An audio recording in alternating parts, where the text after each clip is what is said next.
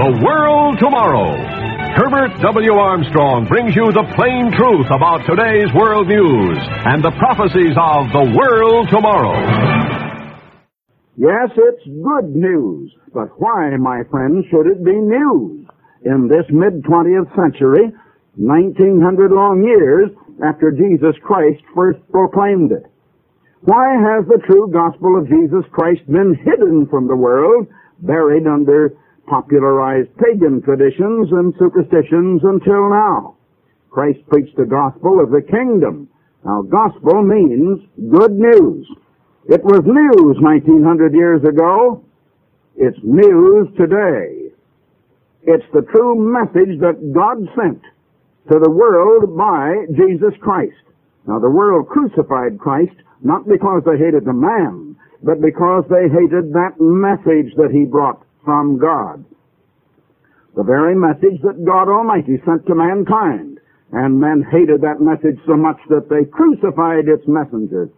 Then they appropriated his name. They took the name Christianity. They preached to the world that Jesus of Nazareth was the Christ. They extolled Jesus the man, but his message remained buried until now. They accepted a gospel of grace while they rejected the very terms and conditions for obtaining that free grace from God. Now, Jesus brought the good news of the kingdom of God. Now, just to refresh your memory from the past two programs, Jesus did set up a kingdom on this earth. That kingdom was not some sentimental feeling set up in men's hearts. No, it was a real, literal kingdom. It was one of the nations, the governments of this earth, a national kingdom, the kingdom of Israel. It was not the kingdom of God. Now, there's a great contrast between the kingdom of Israel of the Old Testament times, set up in the days of Moses, and the kingdom of God that Jesus Christ proclaimed. Christ's gospel pertains to the kingdom of God. But to understand, we need to know both the difference between the kingdom of Israel and the kingdom of God on the one hand, and also the relationship between the two, because there is a great relationship. Now, the kingdom of Israel was set up many centuries before Christ in the days of Moses. The kingdom of God, contrary to erroneous beliefs of our modern religious Babylon today, has not yet been set up. So just listen. I'm going to read that to you out of your own Bible. You have your Bible, go get it. You're going to be amazed. You're going to be shocked and surprised at what you see in your own Bible. Get your Bible, open it, and listen. The kingdom of Israel was God's government, but it was a purely mortal national government among the nations of this earth.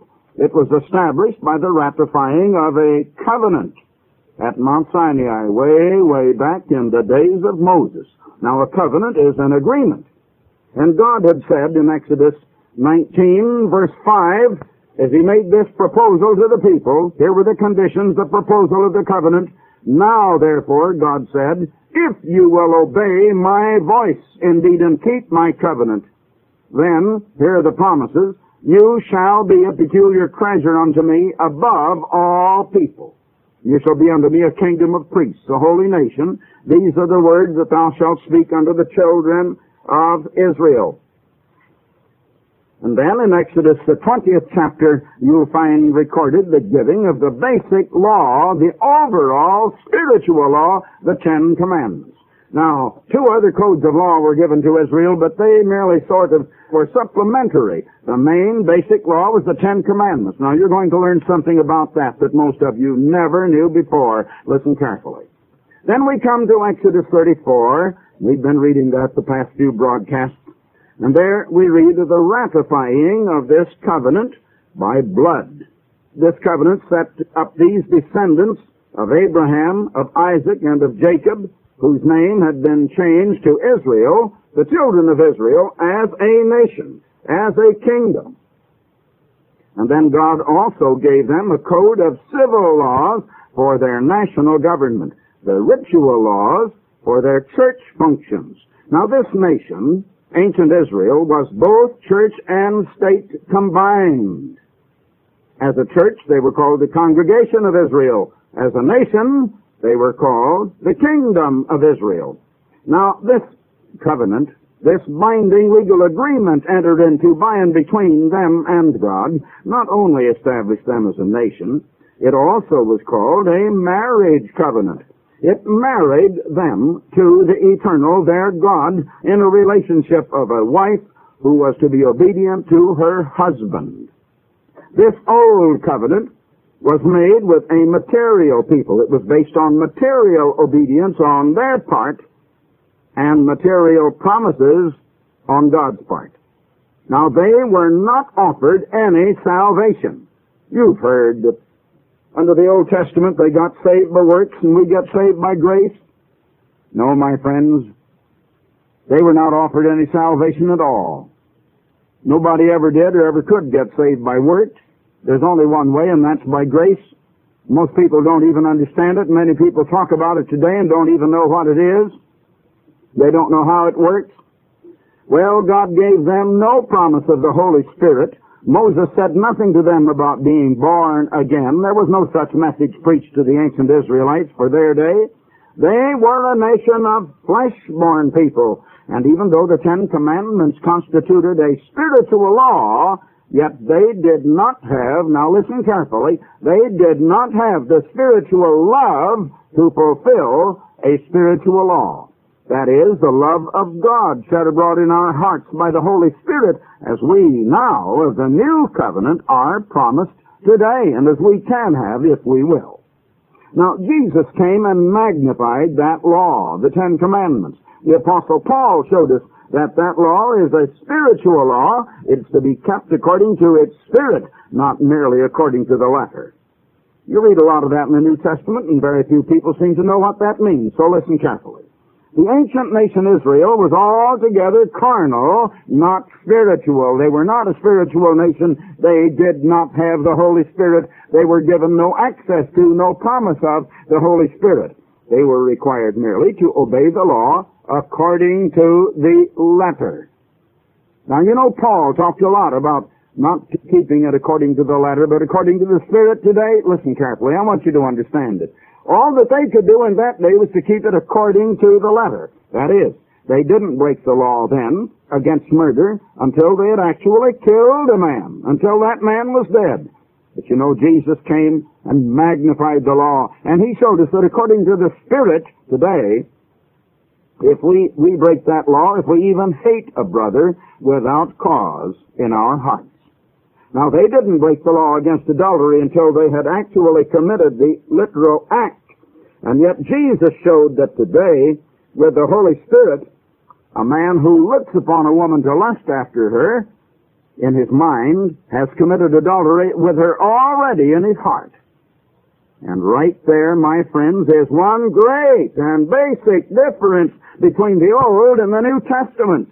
God has never changed his law. That same law is in force today, the basic spiritual law. God never abolished his great spiritual law. Oh, how we have become mixed up today. Israel of old was a carnal nation, flesh-born. Listen, they didn't have the Holy Spirit of God that could enable them to keep that spiritual law according to the Spirit. They were required merely to keep it according to the letter. But listen, God requires you today, my friends, to keep that same basic spiritual law in an altogether different manner. Today, according to the Spirit, because God promises to give you His Spirit to make that possible. And it was God's responsibility that it was not even made possible for them. But God does make it possible for you, and God does expect you to keep His law according to its Spirit, its obvious intent. Now, the civil codes given to Israel, of course, are not in effect today. God gave them a code of civil law. That's not in effect today because we're not under Israel's civil government today, but the civil government here in America of the United States of America. Now, the church rituals that God gave Israel were given to a fleshly nation, not to a spiritual church. The animal sacrifices were merely substitutes for the blood of Christ, and in Hebrews you read that it's impossible for the blood of bulls or goats to take away sin. It was merely a reminder of sin. It didn't do away with their sins.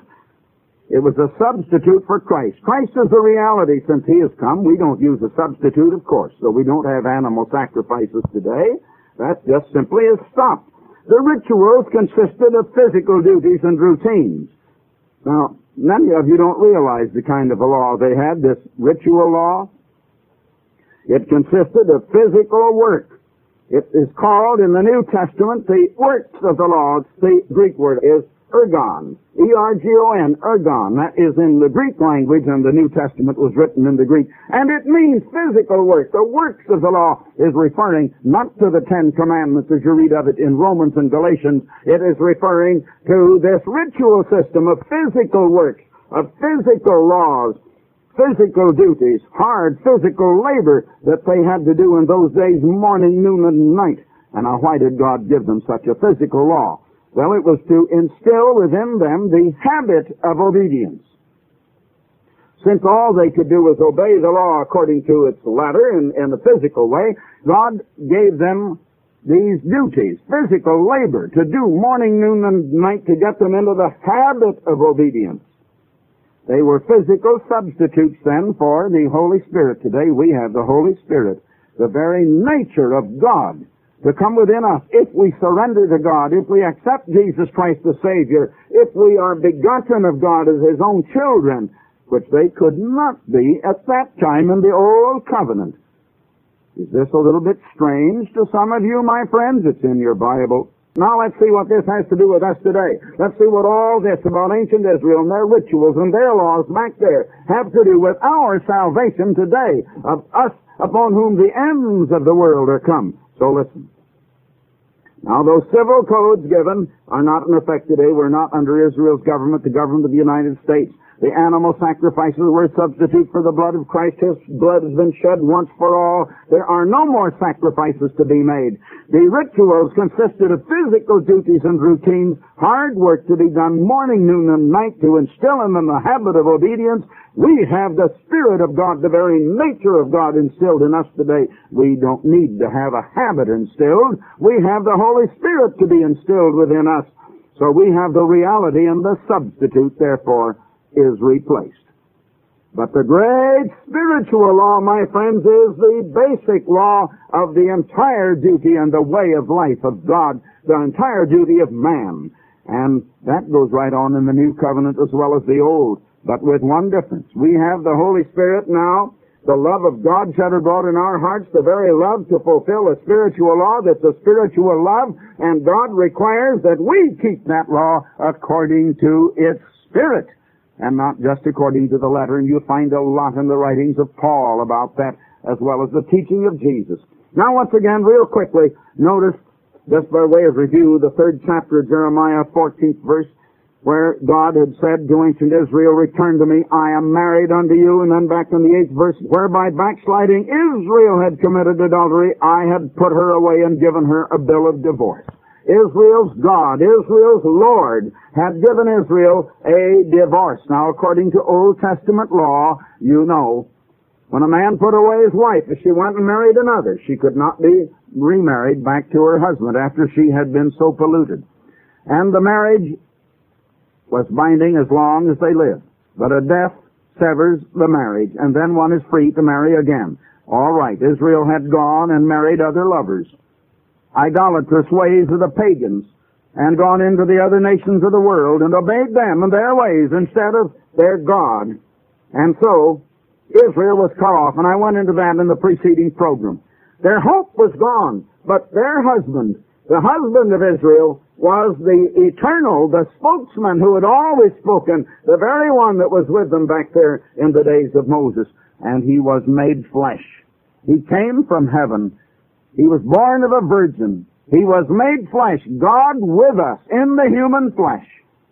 And he was made mortal. He was made human, as you read in Hebrews, for the very purpose of death. He not only died for your sins and mine to make our individual and personal salvation possible, yes, but something else that perhaps you haven't realized. Also, he died because he was Israel's husband, and he freed Israel from that Old Testament divorce.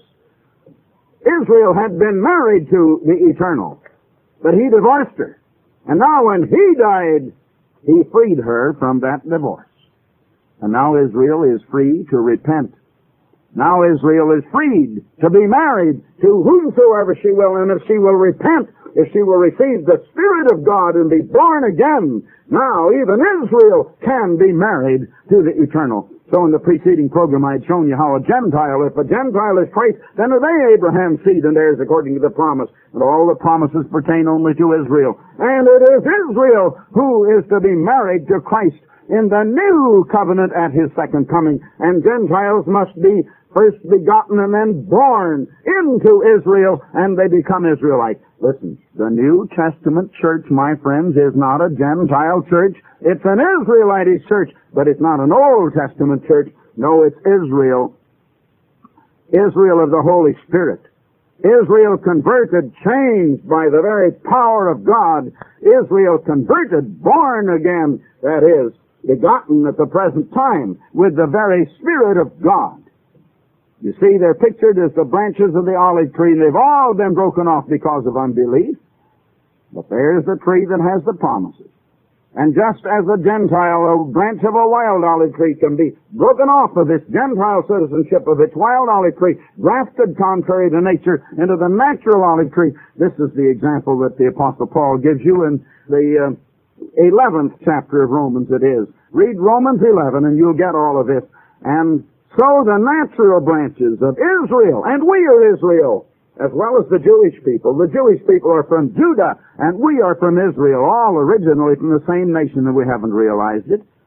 Well, my friends, we've all been broken off because of unbelief. All have sinned and come short of the glory of God, but every one individual can be grafted right back into that Israel tree again, just the same as a Gentile can.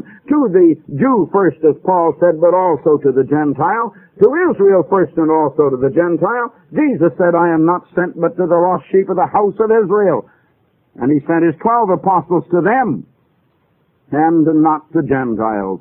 Oh, it was the Apostle Paul that was sent to the Gentiles. There again, there's so much of your Bible, my friends, that most of you just don't know. Oh, I hope you get it, and I hope you go into it very thoroughly. Well, the law and the prophets were the message of the Old Covenant Scriptures. Now, I want you to listen carefully. Notice in Hebrews, the 8th chapter and the 13th verse. That old covenant is done away. Now that which decayeth, well, in that He saith a new covenant, He hath made the first old. Now that which decayeth and waxeth old is ready to vanish away. So the old covenant, as Paul said, is ready to vanish away. All right, now notice verses 6 on to 10. But now hath He, Christ, obtained a more excellent ministry, that is, more excellent than Moses, by how much also He is the mediator of a better covenant which was established on better promises. The new covenant is a better covenant than the old. Now the new covenant is also a marriage, and that new will set up not the kingdom of Israel, my friends, but the kingdom of God. If you're saved, my friends, if you get salvation, you are to be born into the kingdom of God. That's what it is to be born again, to be born of God, to become a child of God, and to get into the very kingdom of God. And if you can understand it, if you can bear it, my friends, God is a kingdom. God is that kingdom.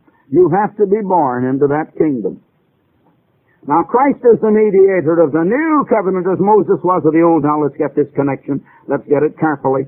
Jesus obtained a more excellent ministry than Moses. His was a spiritual ministry that offers salvation. Moses was a material, physical ministry that only offered physical dominance, material prosperity in this world if they obeyed God. Now, the New Testament offers a citizenship in the kingdom of God, a spiritual kingdom being born of God. But again, there's the if. If we obey the same law, but this time according to the Spirit, and God gives us the Holy Spirit that makes it possible. Now I want you to get this distinction. You've been hearing that the fault of the Old Covenant was the law, and that when the law was done away, it was the Old Covenant, but the Ten Commandments are done away. Now you listen carefully, my friend. Listen carefully. Christ is the mediator of a better covenant. What's better about the New Covenant? Not that the law is done away. It was established on better promises. Now, what are the promises of the new? Over here in the 9th chapter. In the 9th chapter and the 15th verse, you read this: "For this cause Christ is the mediator of the New Testament, that by means of death, for the redemption of the transgressions that were under the First Testament. They which are called," are you called to be converted, to be a Christian? Listen, "they which are called might receive the promise." What is the promise? The promise of eternal inheritance. You can't have eternal inheritance without eternal life. You're to inherit the kingdom of God. Now, if you are Christ, you're Abraham's children and heirs. Now, not an inheritor, only an heir at this time. But the promise is inheritance, and if for all eternity, you have to have eternal life, my friends, to get in on that. Now, they were not promised eternal life. That's where the new covenant is better than the old. We have salvation, eternal life. They did not. Now, continue, verse 7. I'm in the 8th chapter of Hebrews. Open your Bible, Hebrews 8, verse 7. "If that first covenant," that's back in the days of Moses, "had been faultless, then should no place have been sought for the second." Well, now, what was the fault with the old? So many people today seem to think God made the mistake. The people, they think, we're all right, but God was at fault. Oh, my friends, listen.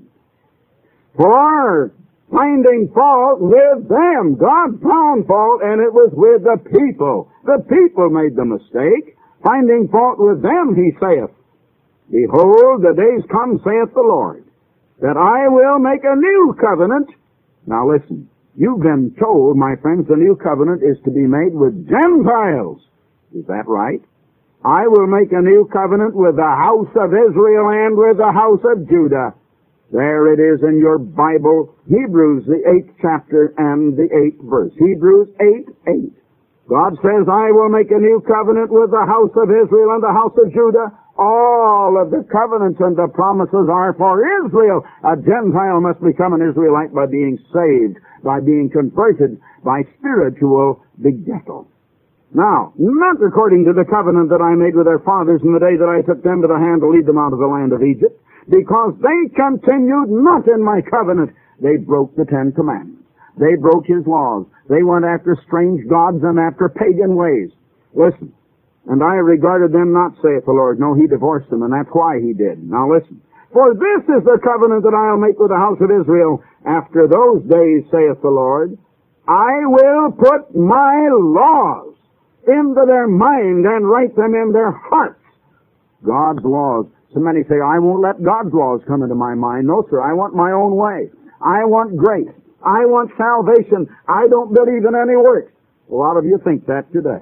You think that if you obey God, you will be under a curse. Oh, no, my friends. That's not the teaching of your Bible, and that teaching will damn you at the judgment day. I want to tell you, my friends, you're going to be judged by this Word of God, and you better get it straight, rightly dividing the Word of truth, because many false prophets are gone out into the world today according to your Bible. God says, "I'll put my laws into their minds and in their hearts and their inward parts." And that's quoted directly from Jeremiah 31, beginning with verse 31. And here's that part of it. Let me read it to you back here. It's quoted from verse 33, Jeremiah 31, verse 33.